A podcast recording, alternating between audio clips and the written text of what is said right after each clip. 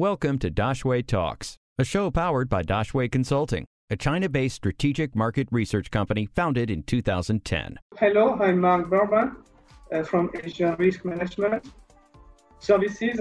We are an insurance broker uh, specialized in general insurance.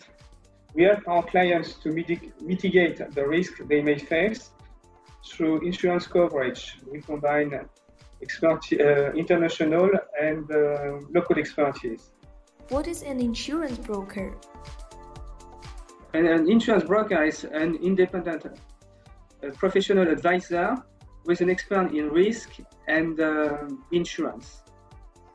He is independent from insurance company and working on behalf of his clients, acting on behalf of his clients.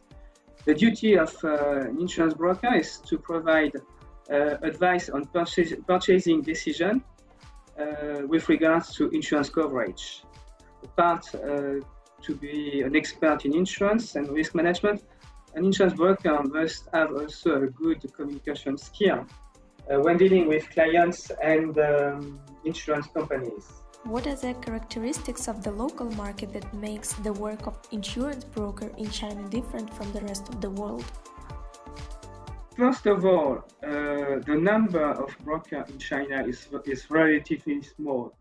There are about probably, so in 2018, there were about 500 brokers in China, licensed broker in China.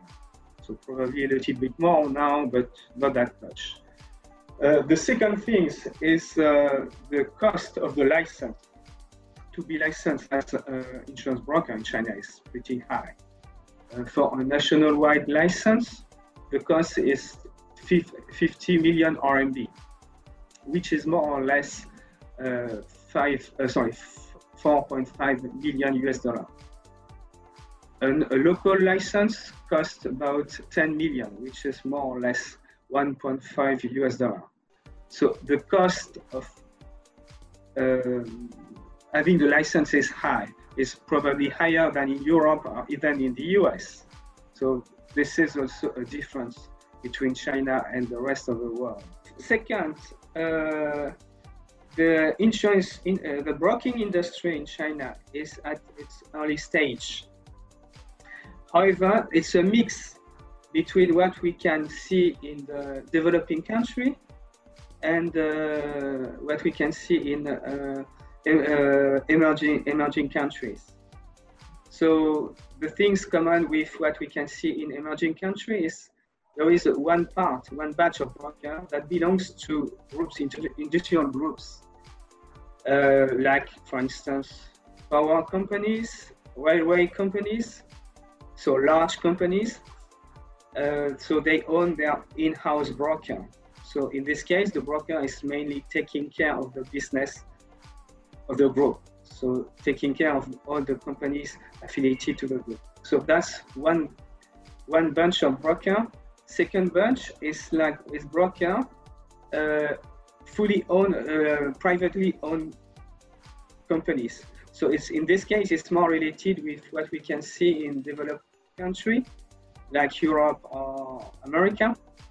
Uh, and this kind of broker are, are more involved in mass market products are mainly uh, providing services online.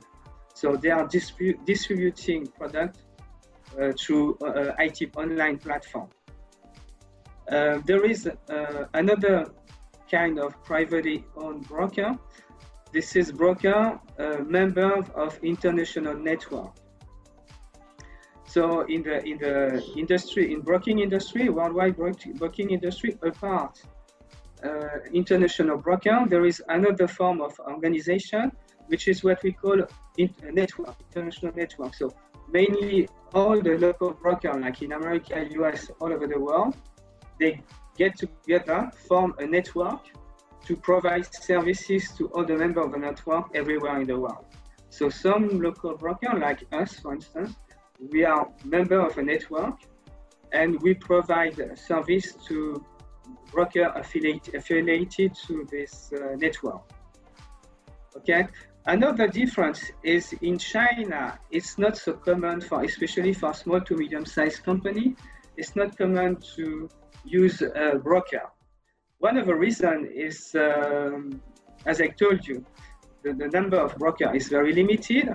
So if you take, for instance, in China, the Eastern Industrial Crescent, which is from Guangdong, Fujian, Zhejiang, Jiangsu, Shandong. In this region, which is the, probably one of the most industrial part of China, the most industrial part of China, the number of brokers is less than 200. So most of the small to medium-sized company are get used to deal directly with insurance company. So as broker, we have to let them know what is our added value. So we have to let them know to understand, to make sure they understand what we are doing and their added, our added value. Any questions? We will find an expert to answer them. Drop your questions in the comments or send us an email, dx at daxueconsulting.com.